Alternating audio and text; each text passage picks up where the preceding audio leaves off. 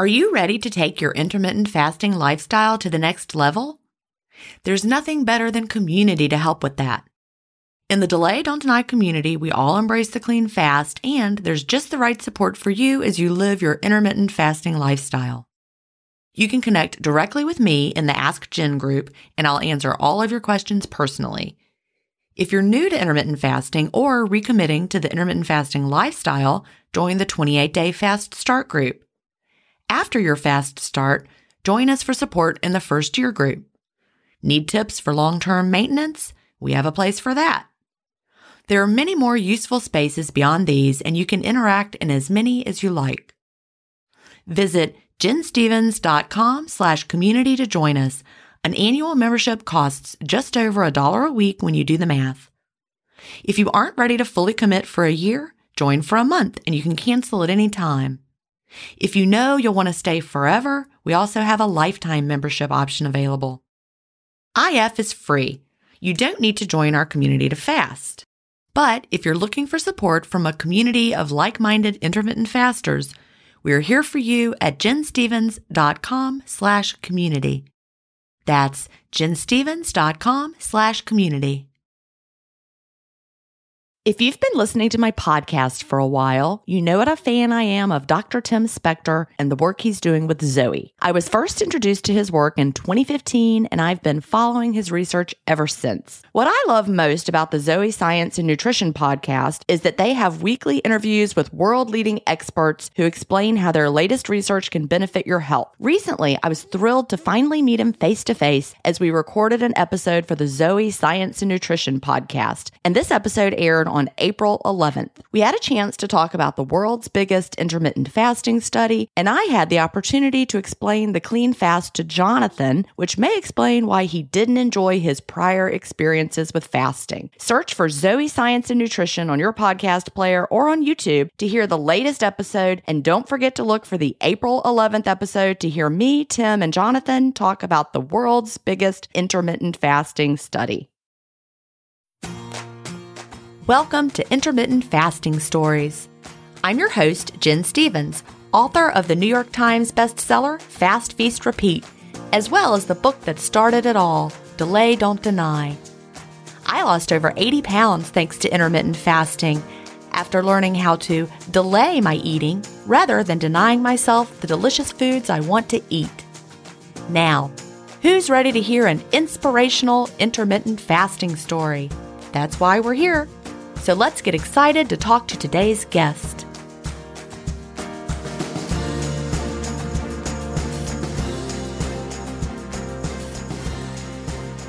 Hi, everybody, and welcome to episode one hundred fifty-five of Intermittent Fasting Stories. Today I'm here with Joanna Penn. Joanna lives in Bath, England, which I'm going to, um, Bath. She lives in Bath. We had a pronunciation lesson at the beginning, but I'm going to say it like a Georgia girl. Bath. She lives in Bath. And she is an author and a podcaster. Welcome, Joanna. Oh, thanks for having me, Jen. And I'm very excited to be here. I'm so glad to have you. I know it's different when, when you're the one in the guest chair as a podcaster. It's actually a lot of fun, isn't it? I love being a guest on someone else's podcast because I can just talk. And and, and you're coming on my podcast too, so that's very interesting. So I get to pick your brain. Exactly. I love it. So before we get into your intermittent fasting story, tell us about your work as an author and podcaster and, and what you write about, because you actually have two different writing careers that are interesting. I do. So I write thrillers as J F Penn. So Joe Francis Penn, you know, is my thriller name. And then I also write nonfiction for authors as Joanna Penn. And that's really because, I mean, you know how it is. Uh, you start writing and you discover things and you learn things. And I've learned things about publishing and book marketing. And, and so I've ended up writing a lot of uh, nonfiction books along the way, uh, you know, mindsets, all the issues we go through as creatives. So I started writing nonfiction as well. And I have two podcasts, The Creative Pen Podcast, which is for writers, and also Books and Travel, which is obviously around books and travel. So yeah, I'm an author and a podcaster, but I just, I call myself, I guess, an independent creator. That's what I'm passionate about. I love it. And I rarely meet people who have more than one podcast like me. Oh, isn't it addictive? It's a bit like books. It is. I mean, once well, now you get I have the three, bug, three podcasts. Yeah, you've beaten me. But you also have uh, you have co-hosts on your other ones, right? I do. On yeah, that helps. Yeah. It helps so much. So if you're going to do a third, you need to find a, a great co-host. I have thought about it, but then it's like, oh my goodness, so much work. But no, I love it, and it's great to connect. Mm-hmm. People don't realize how much goes on behind the scenes, though. Oh yeah. But it's fun if you love to talk like like we do and connect with people and put it out there. Yeah, or listen as well. I think the other thing is like um, I've listened to every episode of this show. When you find a podcast you like and you connect with someone and, you know, like I feel I know you because I've listened to all the shows and everyone always says that when they come on and people say the same to me. And I think it's just a very authentic way of connecting when you're not that keen on doing video. Like I'm just not that keen on video. Me too. People are like, Jen, would you do YouTube videos? And I'm like, nope. And then somebody the other day, they're like, you should go on TikTok. And I'm like, well, that is extra no. I had exactly the same thing. I'm like, no, I'm forty-six. I'm not interested. I don't care. I'm not doing it. I'm done. I'm paring down my social media platforms, not ramping them up. Exactly. I want to have a little time to not do those things. Well, anyway, it's great to, to finally connect with you here. I've been looking forward to this a lot. And so back to the intermittent fasting, you know, I like to start by asking what brought you to intermittent fasting and when was that? Well, so I was trying to figure it out, and because I listen to so many podcasts and have done for years, I think it was around twenty fifteen on the Tim Ferriss podcast. I believe that. Yeah. yeah. So Tim Ferriss has been talking about this for years. Um, Peter Attia, he's had on there. Um, obviously, people like Dave Asprey, and then General Stanley McChrystal. I still remember. Uh-huh. You know. Did he have him? He, Tim Ferriss had him yes, on there. He had him. He's on there. He's a one meal a day guy for he people is. who don't know. Yeah. So I basically. You know, I was listening to all this. I like performance stuff and optimization stuff, but I was like, none of this applies to me because this is clearly for athletes, high performance men, or people with tons of discipline, like a general, you know, who's super disciplined. And then also, you know, Michael Mosley, who's a British doctor. And I think he did this documentary on fasting before the five two thing. And he showed people on the very low calorie diets and they looked sick and they They were like, here's my one blueberry. And yeah, those people who do what what's referred to as calorie restriction for longevity. You're right. They're like, I'm going to eat one blueberry and three almonds. Three almonds. And yeah. I'm like, so I think I got this idea with fasting that it was male, medical, too hard, too much discipline. And for people who didn't really like food, because I do love my food, it's a pleasure, you know. Oh, um, yeah. Exactly. And then, so I've heard about it for years, right, from different people. And then the pandemic hit in last year, obviously. And my weight, as many of us did in the beginning, you know, my weight went up and we do, I'm doing kilograms, but I've Googled the pounds. So I, my weight went up to about one hundred seventy pounds and I'm forty-six and I'm five foot six. So while this was not, you know, obese, it was for me sort of, I was stretching my size fourteen U K jeans. And I was like, do I buy size sixteen jeans in the U K? Which I don't even know what that is in, in America. Like, I don't even know. I think it's two, Maybe si- two sizes smaller or, or something. Or I don't know. It's it's definitely different. It's, di- it's twelve, different. Yeah. I have no idea. Exactly. I'm just making numbers up. Ignore me. I think I think it might be a twelve. So a sixteen is a twelve. And so I was like, okay, I got to do something. And I felt really big and my face was really puffy and I was heavy. And I do a lot of movement. I don't like to call it exercise. I like movement and training and I lift weights and do all this stuff. And I was like, I have to do something. So I remember when it was, it was July twenty-fifth. I actually wrote it down and I found, I Goog- I must have Googled like relaxed intermittent fasting. And I found Kayla Cox, uh, her laid back guide to intermittent fasting. And then her podcast, Six Miles to Supper. So this was all like on one day in July. And then, so I listened to a few of those and then it came up, this podcast came up, Intermittent Fasting Stories. So I started listening to this too. Oh, someone on her podcast mentioned it? No, just on oh, the okay, podcast okay. app. I was like, what? Okay, yes, I get it. The podcast it, they recommended app it. recommended okay. it. Yeah. Mm-hmm, and mm-hmm. so I was like, this is great. And I heard you and I was like, okay. And I went and literally, this is all one day. I bought Delay Don't Deny. Feast, Fast, Repeat, I think was just out. This was it had, July yeah, twenty twenty. Mm-hmm. Bought those. Got on Jason Fung. Did all. I'm a very fast reader, and I just binge consumed this whole load of stuff. I was like, I just got, I've got it. I'm going to do this. So twenty, twenty-fifth of July, twenty twenty, the next day I did twenty-four and I haven't gone back like every day since. So as we speak, it's, it is about nine months. So not as long as many people who come on. But yeah, so essentially it feels like a long journey, but I think it was both you and Kayla Cox. I was like, oh my goodness. Uh, normal women who are like me, I don't want to say middle-aged, but let's face it, not... Well, we are! Yeah. You know, it's not like a twenty-one-year-old skinny yoga instructor on Instagram or whatever. And also people who enjoy food. I love that everyone right. on this show... I talk, love you food. Do. You know I do. Yeah. So I'm like, okay, this doesn't have to be complicated. I don't have to weigh anything. And it's very easy. Delay, don't deny. And also I think, Gin, the fact that you have a PhD and that you're very diligent with your science, and I trust you. Like, literally, I trust you. We've never met, but I trust you. And I know people listening do too, because you've done so much work. And this is the big thing about the internet, right? You have to find people you trust and listen to them.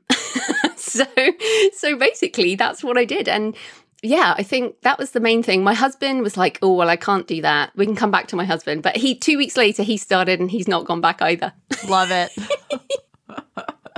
So did he need to lose weight or? Yeah, I mean, similar as in he, but he's also, he's had I B S for years. And so his gut is very, very sensitive. And so well, I literally, he lost neither of that. We can come to weight, but in terms of weight, he hasn't lost any weight on the scale, but he's a completely different looking man. That's amazing. Body recomposition in action. Has he lost like a, a gut kind of like? Yeah, everywhere, but his, okay. his face, I mean, it really was that inflammation, I think. Also, just for on the I B S, since we are talking about my husband, and he, I asked his permission and he said it's okay to share because it's an awful thing, right? And he'd been, we'd gone through all, the, we'd been on like special diet for years, no garlic, no onion, no processed food. So we eat just, you know, basically meat and vegetables and chocolate and wine. But no, nothing really processed. But he'd, he'd had all the colonoscopy, and eventually we went, the diet he was recommended was eat little and often. But he's always just felt terrible. He had reflux and all these things. Um, but within about three days of going I F, again, it's like a twenty-four protocol, he it went away.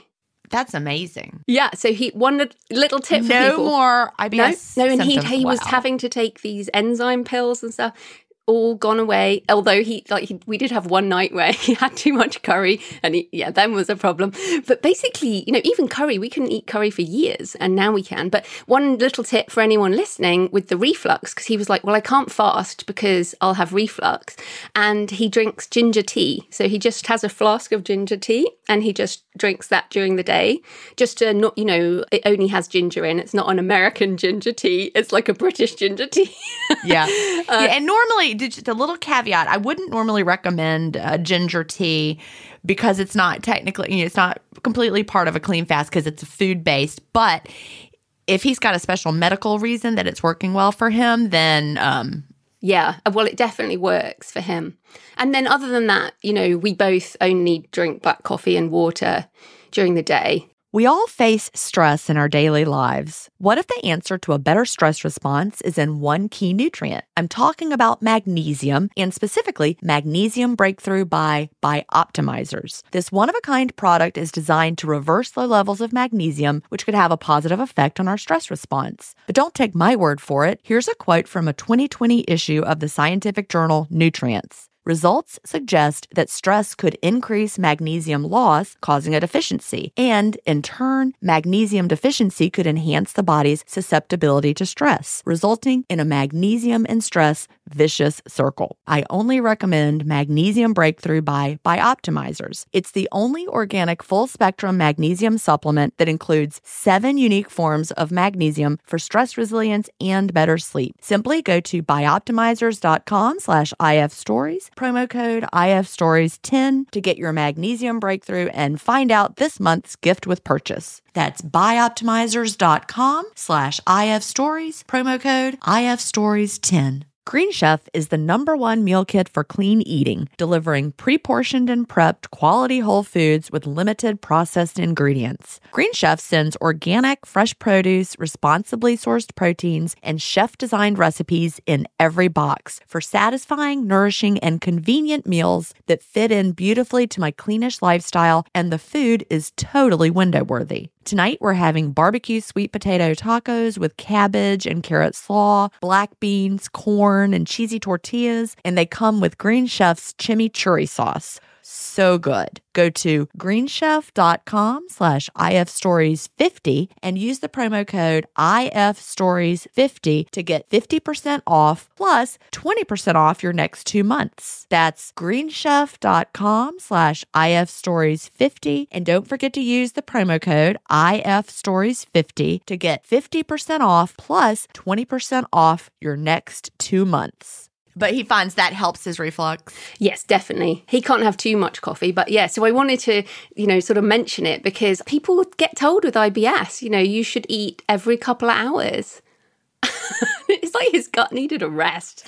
Well, you know, that's it's so true that often the conventional wisdom that we're told is really the opposite. His gut needed a rest. Yeah. So he does tolerate more foods than before. Absolutely. And we just keep expanding it, you know. That's amazing. It is. It's like a whole new life, Gin. I mean, you know, as I said, I enjoy my food, but our home diet became pretty restricted because of what he couldn't eat. So now we're really expanding things. So yeah, on I F, it's funny. We now, you know, because we delay, don't deny. And so we try everything and it's awesome. So yeah, I really hope people listening, if they have, obviously people get it for different reasons, but it's made such a big difference to our life. And we've been dealing with this for over a decade. That's amazing. You know, it's really important that people understand that you can heal your gut. You know, when um, Melanie Avalon and I had Doctor Ruscio, I hope I'm saying his last name correctly, he's an author who wrote a book about gut health. And we had him on our podcast a long time ago. It might have been twenty eighteen. I'm not really sure. But one of the main takeaways I got from talking to him was that guts can heal. And and our and he he's um I think a gastroenterologist, and so he of course works with patients with I B S and all these different gut issues. But the goal is not to become more and more restrictive, which, you know, people are like, well, this doesn't work for my gut, and this is infl- you know is a problem for my gut. If you heal, your gut can tolerate more foods. Yeah. Yeah. And and that's what's really important to keep in mind. You know, I actually read something, I'm working on a new book, and I read something that talked about how if we're overly restrictive, our gut bugs actually eat the gut lining.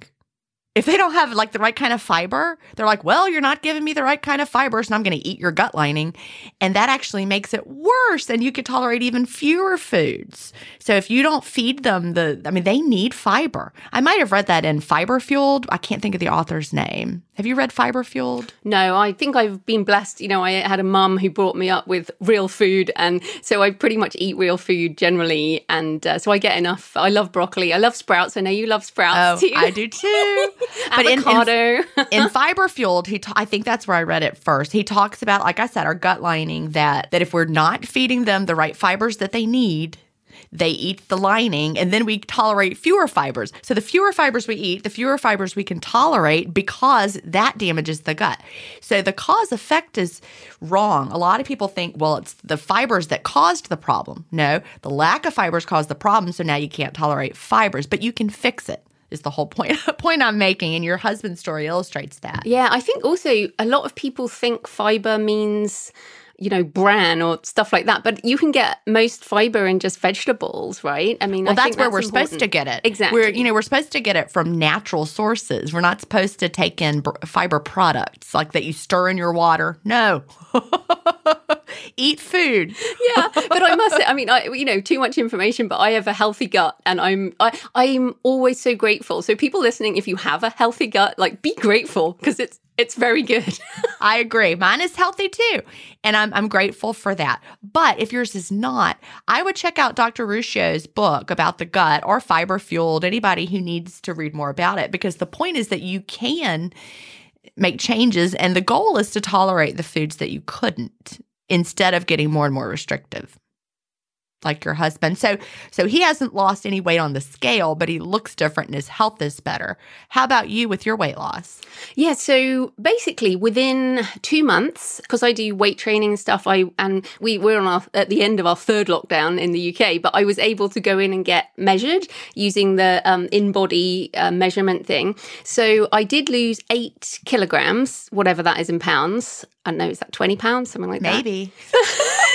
Okay, every is it kilogram is like two point something. Yeah. So just multiply it by two point something. Let's say like sixteen pounds. twenty. It might be more like twenty. Yes. Well, it went it went down quite quickly in the first couple of months. So I feel like that was a lot of inflammation and all of that. But since about uh, October, so I guess July, August, September, so the first three months I did lose quite quickly. And I have now stopped weighing. I haven't weighed for a while because I haven't lost any more weight. But I'm now wearing, I've, I, I'm actually wearing right now my size ten jeans, U K, which I think is six U S. I did just try the size eight on just before this, but I, they weren't, they were not wearing, you not know. Not quite they, ready. Yeah, they were like, yeah, you could stand up in this, but you couldn't sit down. Yeah. Yeah. So basically, in terms of body recomposition, that's been huge. I mean, but, and I, I was going to say, I mean, you, you know this, but it's so annoying. It's like, parts of your body that you really want to lose fat are not the ones that do. So I'm like, why are my arms, why are my forearms getting slimmer and not my belly, you know, or why are my calves disappearing and not my butt? But the good news is, is that it'll change over time. When I first hit my goal weight in the spring of twenty fifteen, I still had huge boobs. I was a triple D. I don't know. Our bra size is the same in the in the U K. I think similarly. Cup sizes. Yeah, like, I was yeah. I was a triple D. That's that's big. I mean, I had lost seventy-five pounds at that point, but I mean, I still had so much breast tissue. And now I'm a C. I have gone just over the time from twenty fifteen to twenty twenty-one. I, I mean, now I'm no longer shrinking, thank goodness, but C is fine. But I went from a triple D to a C, and just over time, my body continued to change. So you'll see it. It's going to, you're still in just really early days with that. Exactly. Well, that's kind of what I feel. And also I wanted to, I know other people have said it, but J J in episode twenty-two, which I've listened to twice and my husband listened to as well, he said, look up after two years. So as in, don't obsess over it until two years and things will be transformed. And so that's what I say to myself is, look, it doesn't happen in a linear manner. And I've lost definitely one bra size, but it's like, it feels very, very slow. And yet this is a life, uh, this is a lifestyle. This is not a diet. And so it doesn't really matter. I mean, yes, I would love to wear a bikini this year, but you know, it probably will be next year. and, and I'll fine. be honest, I've had two babies and I'm fifty-one years old and I cover up that belly on the yeah. beach. Well, to be fair, mine is really white, but I feel like, yeah, you know, too. Even wearing a normal swimsuit, you know, I'm, I'm just, but I'm, I have bought new dresses and I just feel much happier with my size. Although, you know how, other thing I've noticed is some days you look in the mirror and you think nothing's changed, which is why you have to take those photos, because otherwise you're like, you know, emotionally you feel, oh, I'm so fat, you know, whatever. You have those days and then you realize that actually things have changed quite a lot. So emotion doesn't necessarily equal reality. And we we know that with hormones and emotions and everything. So, yeah. And that's a really important thing to point out, because a lot of times people will say, I feel like I'm gaining weight, or I feel like I'm not losing. And I'm like, okay, well, that is not useful. Are you? Are you not? We need to find out. We need to know. And, you know, that doesn't mean you have to use the scale, because the scale, obviously, we know isn't going to give you the picture of what's happening. Maybe you're gaining muscle and losing fat, or maybe you're losing muscle and gaining fat. I mean, this we don't know just from what the scale is doing.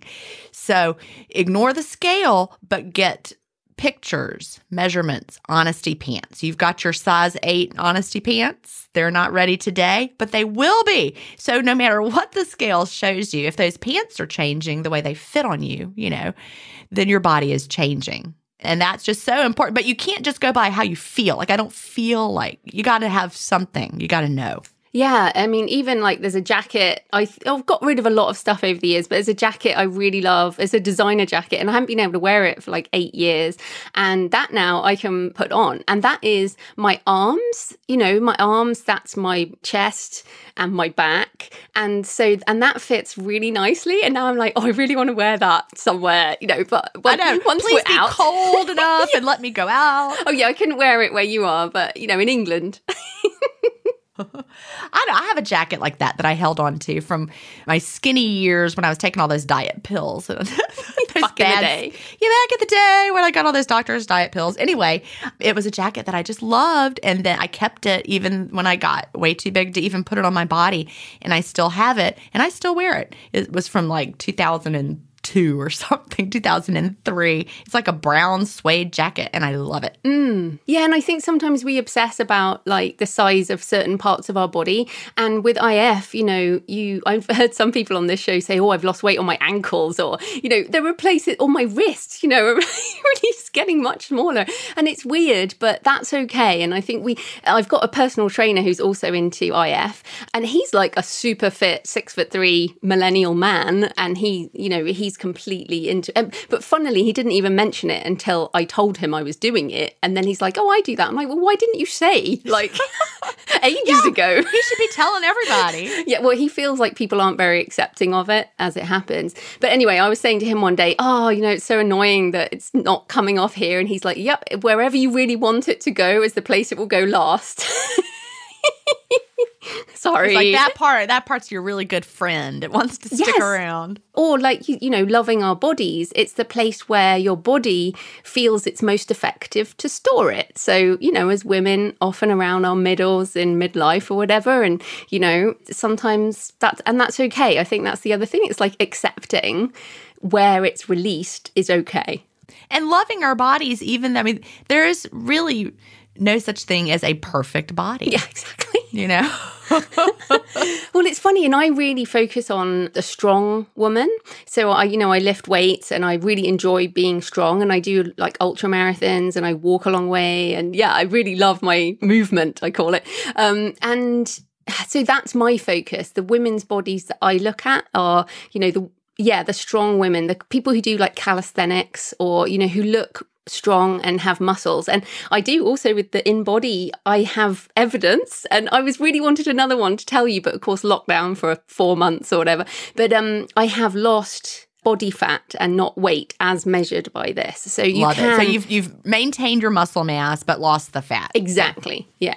That's important because that's what we want. You know, we want to retain our muscle mass as we age, our bone mass, our muscle mass, and lose the fat. Mm. Because that's what helps us age well and be strong and keep our mobility. Yeah, absolutely. It's funny I, talking about that. I, how could I be old enough to be talking about, I want to preserve my mobility as I age? Getting older is strange, right? Yeah, well, that's, it's another reason I love my trainer, because we do focus a lot on functional movement. Like it's, you know, a lot of things are, can you, um, you know, reach up above you, reach straight above you to lift something up, which is actually a lot of people can't even do, you know, or can you get up off the floor? From- right, like, yes. Yeah, that's a really good one. Like you're sitting sitting on the floor cross-legged. Can you stand up without using your hands? Can you even is that sit the cross-legged? One? Yeah, well, that's true. But if you can sit cross-legged and then get up from the floor without using your hands, that's a really good sign. I like to, I might try that after we get off. I could try it now. That'd be weird. But last time I tried, I could do it. So I'm, I'm going to keep trying that. But these things are really important. And I think that's the thing with I F. Like you say, people come for the weight loss, stay for the health benefits. And and I feel like that's how I feel, is this is the missing piece. And I, I wanted to say this to you. It's like, I've always really eaten pretty healthy. You know, as I said, my mum was like really, we've always eaten proper food, and yes, sure, I had the biscuits and the cake and the wine, but not loads, and never, not in excess. You weren't you weren't overeating those those things. Exactly. But now I look at what I would eat. So I would have like eggs and salmon for breakfast, like a protein breakfast, and then but then an hour or two later, like two hours later, I might have an apple and a handful of nuts, and then I'd have a chicken salad for lunch with olive oil, you know, and then in the afternoon I might have a banana or something, and then you realize. And at the time I would drink coffee with milk and tea with milk, and now I'm like, well, all of those are kind of approved things you're meant to eat. And yet it was the amount and the volume and the regularity in time that was the issue. And so this I F and, you know, hearing your stuff, it's like, this is the missing link. It's just, you can still eat all that stuff, but eat it in a window later on instead of all the time. And so now I kind of understand why it's been such a struggle for forever, really. It really does become apparent because you just outlined a perfect diet that you would see from a nutritionist who doesn't understand intermittent fasting. And it would be like what would be in the magazine is like, here is how to be healthy. Eat your eggs with your salmon. Eat your this. Have your apple. That sounds like the perfect diet that we've been trained as what we should aspire to. But you were overweight and felt awful eating that amazing diet. Yeah, well, I even saw a nutritionist a few years ago, and it was so funny because she came out and, you know, to welcome me into her office, and she kind of looked at me, she looked past me, and then she said, oh, I didn't expect to see someone who's like a normal size coming to see me. I normally get really obese people coming to see me. She's like, so why are you here? And I'm like, well, I'm overweight for a start. And then she, and I gave her that diet, and she was like, well, I can't really see anything wrong with it. And she didn't have any, all she said is you should control your portion size. Maybe you're having too much salmon in the morning, or maybe you should have half an avocado, you know, whatever. And it's like, she, she didn't get it. And this was a nutritionist. Right. She's been trained, you know, these are the things you should be eating, and you were doing that. Yeah. But now it's so funny because I just feel like, oh, duh, way too much food and way too regularly. And um, and my mom is now doing I F too. I love that. Yeah, she's seventy-four and she's still in the stage of being annoyed that she hasn't suddenly got the figure of a twenty-five-year-old. And I'm like, Mom, you're seventy-four. You can't expect to suddenly miraculously. Give it some time. When did she start? She started, I think, October, November. And I bought her your books. Since then, she's bought them for like loads of other people. So it keeps going around. But she also feels better. She's like, oh, I also this missing link idea. She's like, of course, why do I need that much food? I'm an, you know, an older woman. Why do I need the same amount of food as a growing young man? That's so true. And, you know, when I was researching for my second book, Feast Without Fear, I got deep into some report that compares, you know, what we what people eat all over the world. And we really are eating more food in America than people in, you know, places like the blue zones, you know, where people live to be over one hundred or, you know, ninety and are living so well. They are eating less food. We really are, you know, for the new book that I'm working on now, we really are eating more food as a society. So it's that is happening. But of course you're going to eat more food when you have the advice to eat every two hours. I know, it's crazy. It is That's crazy. That's the advice. Eat every two hours, but don't eat too much, but eat every two hours. Yeah. yeah. That's not good advice. Exactly. And I think also, I mean, obviously I'm in Europe. Uh, I still think England's in Europe, but it's, you know, and our- Continentally, it, I mean, according to the seven continents that we taught in elementary school, it is. It is in Europe, indeed. Yes. And emotionally, I'm in Europe. Right. But we, you know, even your, well, like you're drinking from a mug now. And I'm like, we don't even have mugs that big in England. And, it, you know, when I, I come to America, it's very hard to, I mean, like you order a salad in an American chain or, or anywhere, and it's, uh, they add like pecans, which aren't just pecans, they're like candied pecans. And I'm like, can I not have all the sugar? But it's interesting how much sugar there, much more sugar there is in American, you know, food than there is, I think, in Europe. So the the restaurant foods are really different. I've never been to Europe. I want to, and I, I want to start off in the U K because I'm scared. I speak English. I don't, I don't. I might have a hard time in a country where they can't understand me. I'm sure that's true. I'm sure that's true. But I want to start off in the U K, and of course, that's my, you know, my heritage. I had my D N A done, and no surprise, most of my heritage is British Isles. I've got Irish, Scottish, also some English, and I want to. It'll it'll feel like home. Oh well, you know, you should do like a podcast listener event, and then you can make it tax deductible travel. Okay. Oh yeah, I'll plan to do that. I really do. When it's really, you know, all open and back safe, I do want to travel. You know, I'm I'm retired from teaching. When my husband retires, he can go with me, but I would like to really travel the world and meet people Mm, from well, the podcast and, and the groups. Yes. And the books. That is on my list. Yeah. And the books. Mm-hmm. I think you should. And, and I do think that this movement, I believe now this is a movement. And there are a lot of people who are grateful. You know, I think, and I, people have said it before, but I'm very grateful to you for for sharing your journey. Because again, I heard, you can hear the same information, but if people aren't like you, in, you know, you weren't weighing and measuring all this stuff once this happened. And if you identify with somebody, then you can take on a message that you might have heard before. I mean, my husband says that I said to him, I would never fast. Like, I had said that years ago, probably hearing Tim Ferriss. I'm like, I can't do that. I don't want to do that. Like, literally, I don't want to live that way. But now I love this way of of eating and living, and yeah, we eat all the things in a window. It just it feels so much better to not have to stress about it during the day, and then you just get to eat the delicious foods in your window, and you don't stress about it then either. It really has removed all the the stress and angst around food, because it was an all day thought consuming process. Mm, before. Yeah. And I feel like on appetite correction, I did want to, I was thinking about this because I wasn't very hungry, but what happened probably a couple of months, it took a couple of months, I think, was that now where we are now, we physically can't eat too much food. Like sometimes if I have a longer window, so if I do, like I did um fifty K in um, November, and that was in one day, and I fasted until, I, so I ended up doing um, a sixteen eight because I didn't want, you know, I wanted a longer window because I was walking a really long way.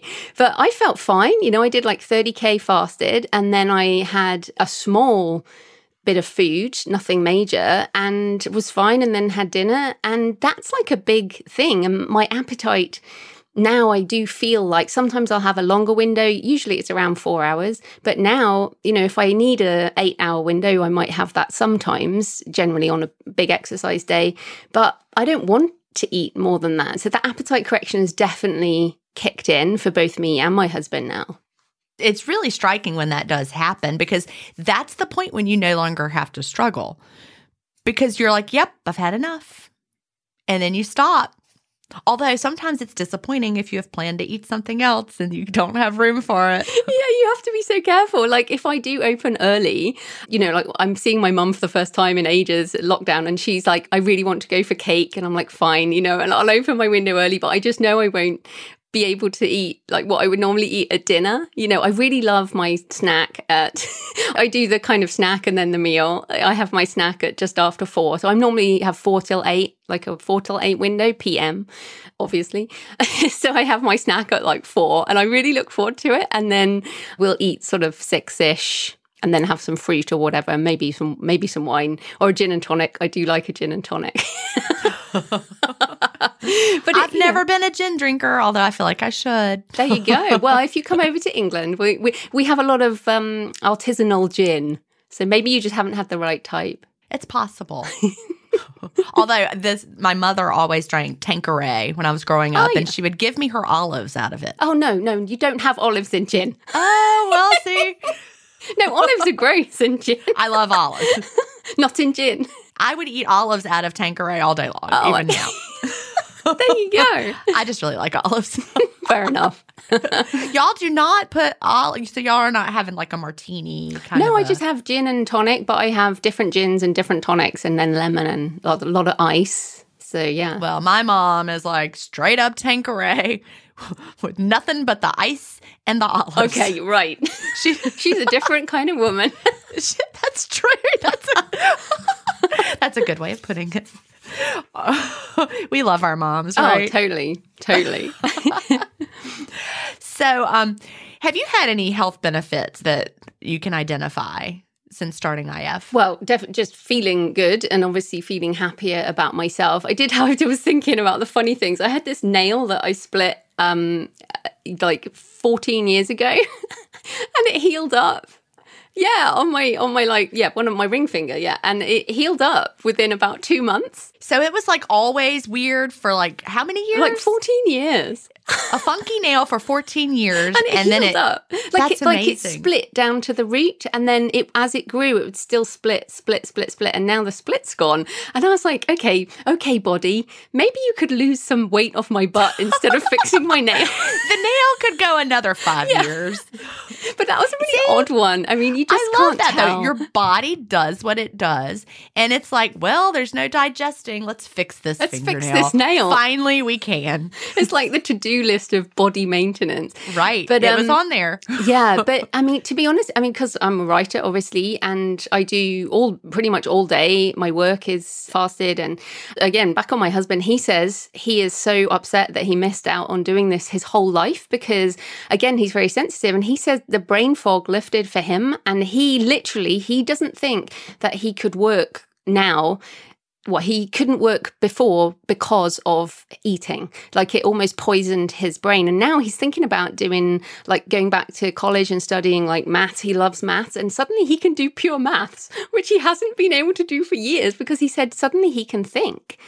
Well, you know, there's that gut-brain connection. You know, not only do we have the ketones from fasting, which is a great source of energy for our brain and leads to some of that mental clarity, but, you know, clearly he had gut issues. And so that gut-brain connection, you know, if you have an unhealthy gut, that can lead to brain fog. Yeah, it's like a poison. Food was poison, which is so sad. It's true, and it's not supposed to be. And that doesn't mean, again, some people get really...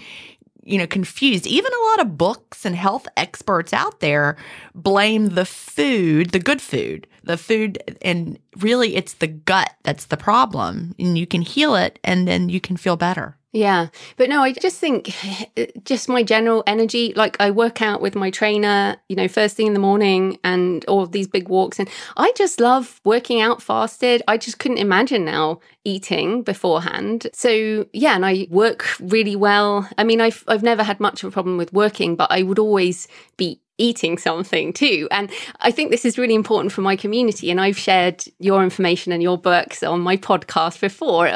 It's difficult because I don't really talk about health so much, but I did mention it and kind of said, you know, writers, it's a very sedentary life. Mm-hmm. Oh, it's true. Really. I mean, I'm sta- I have a standing desk here. I'm standing up now, but it we spend a lot of time writing and a lot of people snack while they're writing.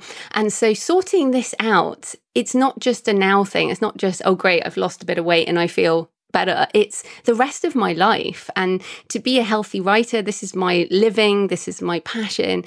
I need this. I need a body that works and a brain that works for my life. And in fact, the thing that really excited me was the link, well, the health preventative benefits with that Alzheimer's and dementia, because that my biggest fear is dementia. Like I'm happily child-free, but you know, as women, we often live longer than our husbands. And I'm like, my biggest fear would be to be demented in a care home with nobody and just not being able to do that. So to me, even if every day there's like a tiny, minuscule thing against Alzheimer's, then that's what I want. I want to do everything I can. This podcast is supported by FedEx. FedEx offers fast delivery, more visibility, simple returns, and weekend home delivery to ninety-eight percent of the U S population on Saturday and fifty percent on Sunday. With FedEx, you get picture proof of delivery, ensuring you always know where your package is. Returns are simple with packageless and paperless returns. Plus, FedEx Ground is also faster to more locations than U P S Ground. See the FedEx service guide for delivery information. So, what are you waiting for? See what FedEx can do for your business. Absolutely, positively FedEx. This episode is brought in part to you by Audible, your go-to destination for thrilling audio entertainment. Whether you're looking for a hair-raising experience to enjoy while you're on the move or eager to dive into sinister and shocking tales, Audible has an exclusive collection of thrillers from best-selling authors that will keep you on the edge of your seat. Like James Patterson's first audio-only thriller, The Coldest Case. Experience stories like never before, where every chilling detail is brought to life by captivating sound design. Plus, as an Audible member, choose one title a month to make yours forever. And now, new members can try Audible free for thirty days. Just visit audible.com slash WonderyPod or text WonderyPod to five hundred five hundred. That's audible.com slash WonderyPod or text WonderyPod to five hundred five hundred. Me too. And, you know, both of my grandmothers suffered from dementia until they died. One grandmother had Alzheimer's and the other had Parkinson's. But it was really hard watching these, you know, my one grandmother, she um, traveled extensively all around, all of her, you know, all my whole life. And then all of a sudden, she didn't know who we were. I mean, I guess it wasn't really all of a sudden, but you know what I mean. She went from someone who was so fiercely independent. And then my other grandmother, she was an interior designer, and she kept herself always to your house was perfect, and she was perfect. And then it, watching that all slip away, and and I know that she would have really hated what her the end years were like, because she, you know, couldn't control her body, and it was so very, you know, I, I guess almost maybe the dementia was a, a blessing because she didn't know that that she was going through. But but it was still heartbreaking to watch as a family member. And I don't want that to be me either. And also you just think, well, the pra- the little practices, well, it's a bit like, you know, I've written over thirty books at this point. You know how hard it is to write a book, but it's just a little bit every day, right? Or, you know, you're working a little bit all the time on progressing your project to the next stage. And I feel like that's how our bodies are. Like if we can just do a little bit every day instead of what I used to do, like a lot of people like you was, oh, I need to do this. I'll go on Weight Watchers. Oh, oh, I need to do this. I'll take drink the shakes or whatever. And it, no. You just do a little bit every day. So even if you just do sixteen eight, you know, or sixteen eight and then twenty-four or whatever, you know, that will help you. That rhythm, that behavior is much better over the long term if it's stable and repeatable, as opposed to a sort of these highs and lows, which is what it used to be, because you just never maintain that, right? Those It's not sustainable. No, exactly. Right. You've got to find something that's sustainable. And that's why intermittent fasting is such a great lifestyle. I was just having a conversation with someone the other day about intermittent fasting, and Uh, oh, I know what it was. I think it was on the podcast or listener question. And they're like, I heard that if you quit, you know, you'll gain all the way back. We're like, yeah. You don't quit. That's the thing. You don't want to. And that's the difference from everything else I've ever done.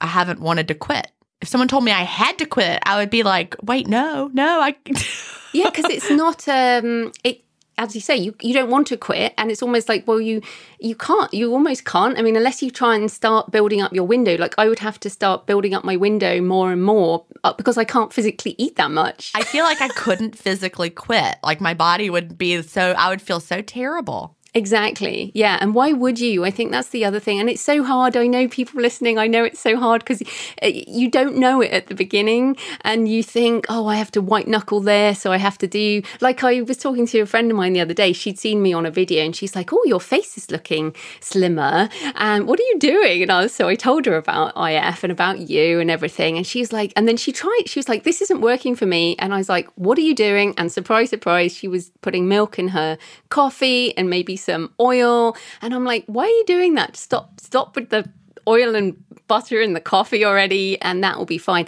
And in fact, I know you've, you've also read Dave Asprey, but you know, his book came out and I was so disappointed in it. What did you think? Are you allowed to say?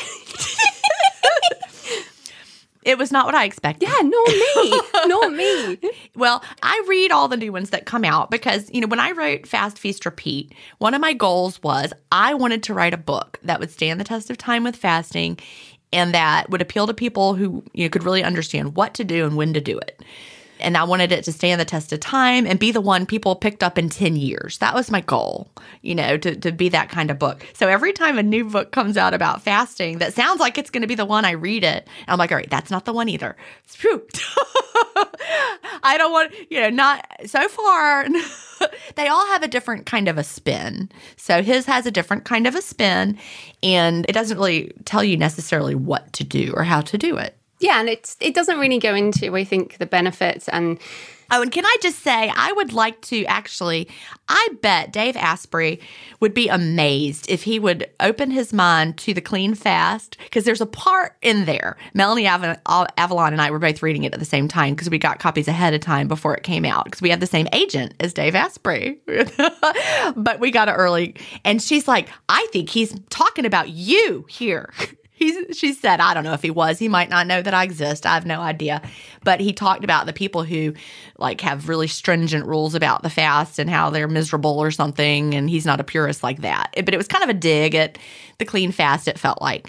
But I bet if he took the clean fast challenge that I have in Fast Feast Repeat, Dave Asprey, I want you to take the clean fast challenge for one month.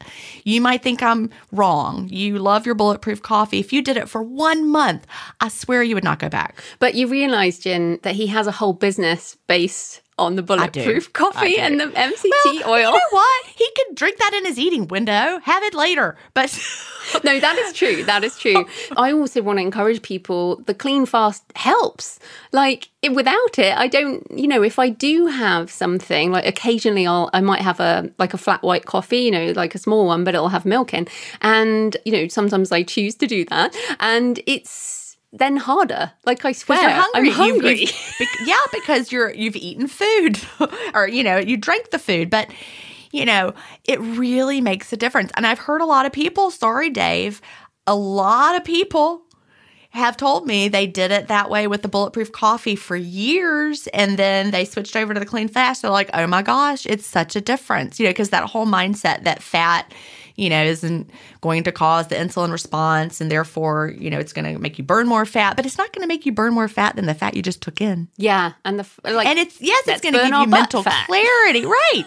You're going to make ketones from that fat. If you're M C T oil, your body's going to turn that M C T oil into brain ketones, but it will also turn your butt fat into brain ketones. Yes. And we'd much rather it did that. So yeah, definitely. I was already drinking black coffee by the time I started, so it wasn't hard at all. And we love water, so that wasn't hard at all. And but yeah, that's all we do all day. You know, I have my Nespresso machine at home since yep, the and lockdown. That crema that's on there. That, but I really would. If anybody, you know, knows Dave Asprey, yeah. you're listening to the podcast, I would just like for him to try it. And I, I mean this with with love and affection towards Dave, because he was one of the first fasting people that I read as well back in the day with his bulletproof diet. I read that.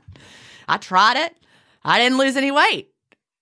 I was, if it was, I also learned, as I'm heard, sure you, uh, you've heard me say, that my body doesn't clear fat well. So having a giant mug of fat full coffee is really the worst thing I could do for my body. That's why I felt inflamed all the time when I tried it. So it's not right for everybody. No, for sure. But I bet he would feel better. There we go. But I hope I that encourages people anyway. And I hope so too. Yeah. I really think it makes makes a lot of difference. Obviously, as I say over and over again. Is there anything you struggle with with intermittent fasting? Really, no. I really just love it. And it also helps that my husband loves it too.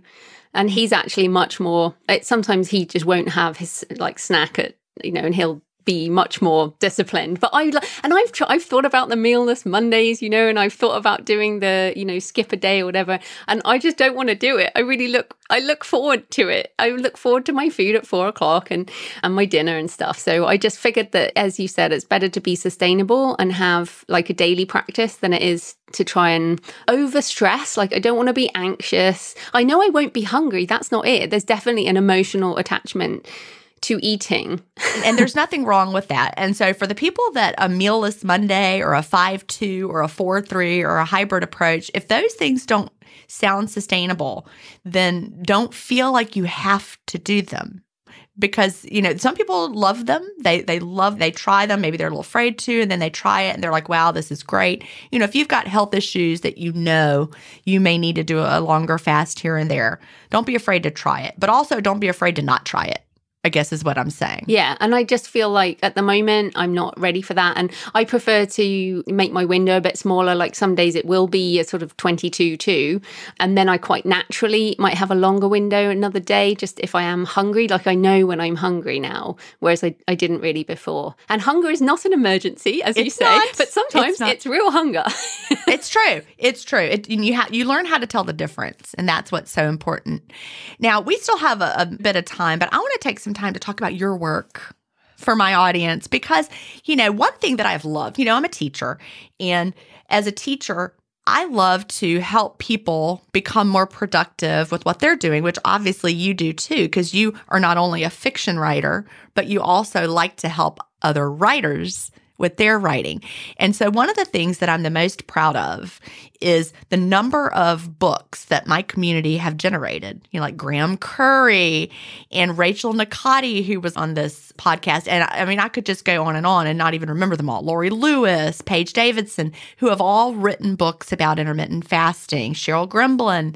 And I love that people are, are starting their own podcasts and writing books about their own personal journey. You know, Kim Smith and Ryan Smith from episode one, and I can't remember what episode Ryan was, but I know that there are a lot of people who have these creative talents. Maybe they don't want to write a book about intermittent fasting, but maybe they've got something else in them that they want to write about, that they're passionate about. So talk about that side of you for a little while. Yeah, well, you know, I think we have this... we identify with being miserable at some point in our lives, whether it's our weight or our career. And I was a miserable corporate, you know, cubicle slave back in the day. And I sort of, in fact, Tim Ferriss, the idea of lifestyle design.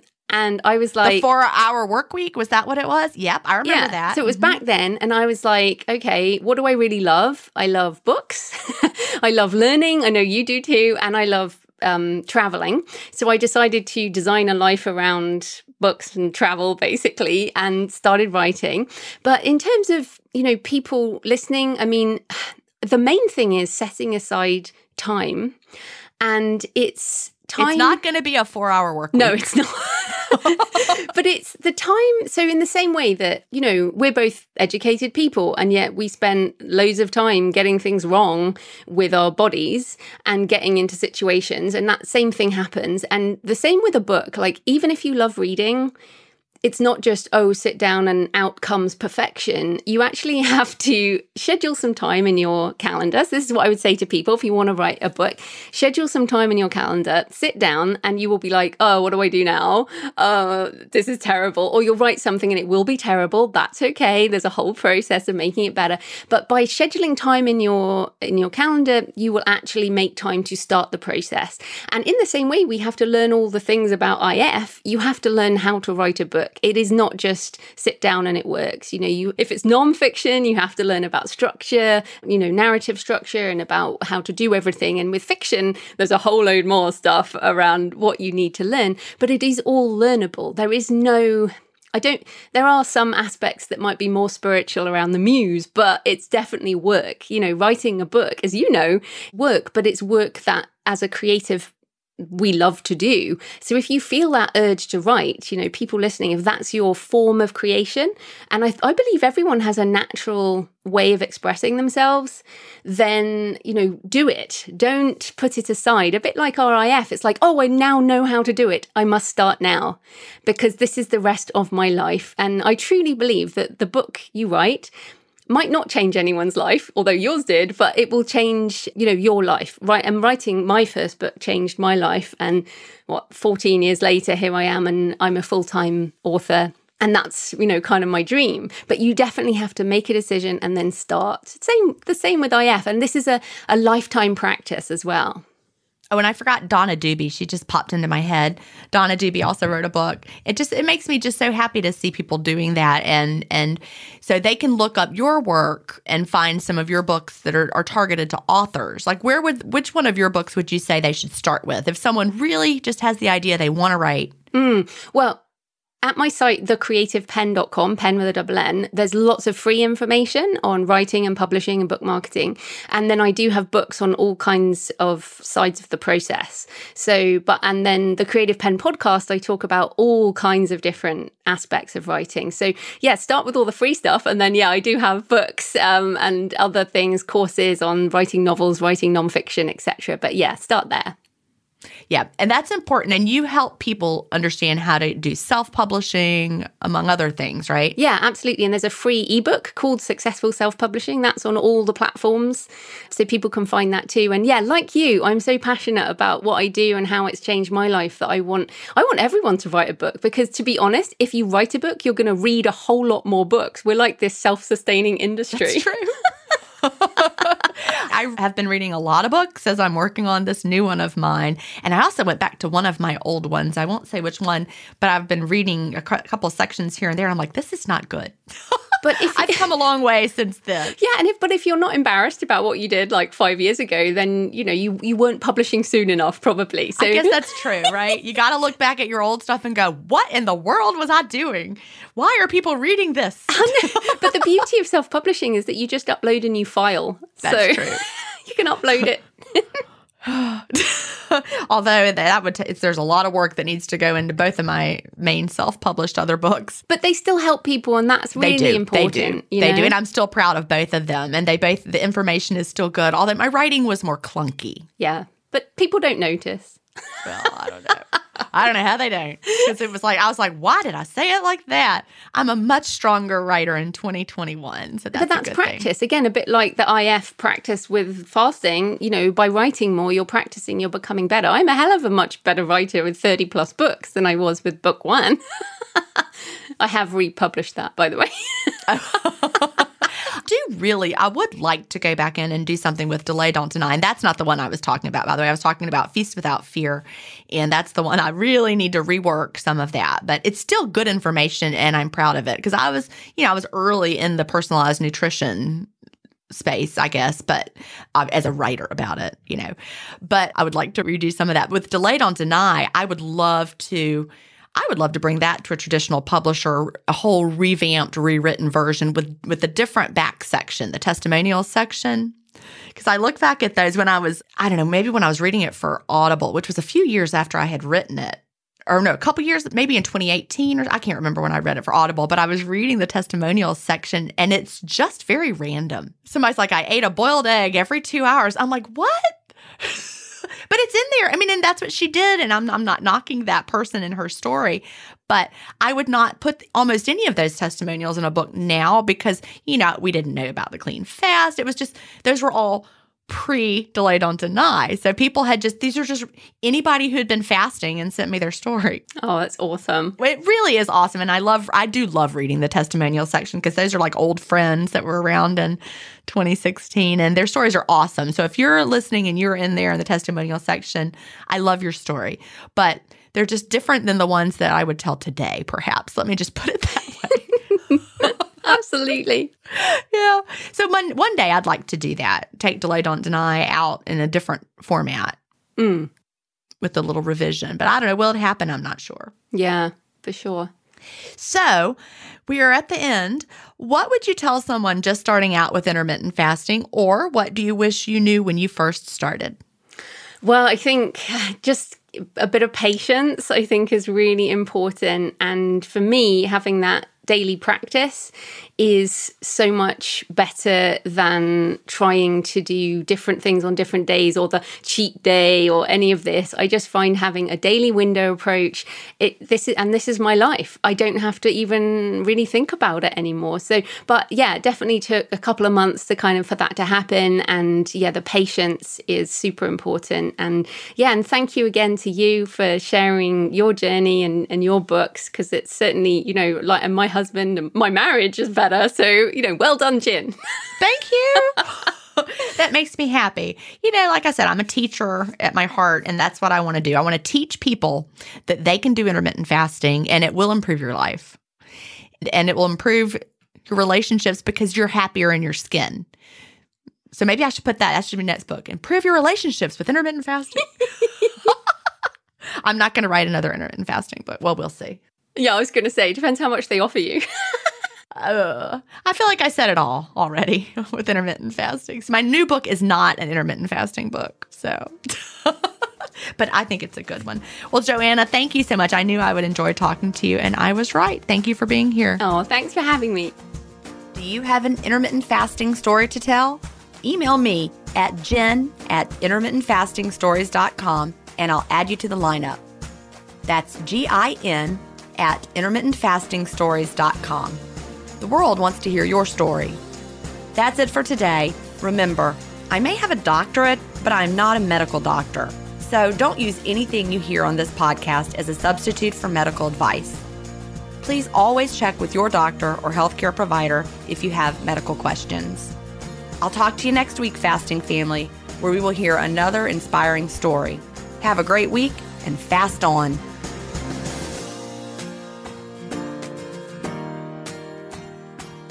Intermittent Fasting Stories is edited, mixed, and mastered by Resonate Recordings.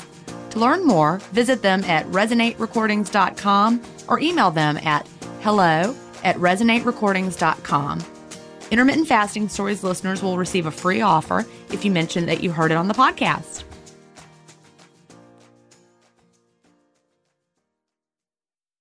One, two, three, four. Those are numbers, but you already knew that. If you want to know what number you're going to pay each month for your car, use Kelley Blue Book My Wallet on AutoTrader. They're really good at numbers. AutoTrader.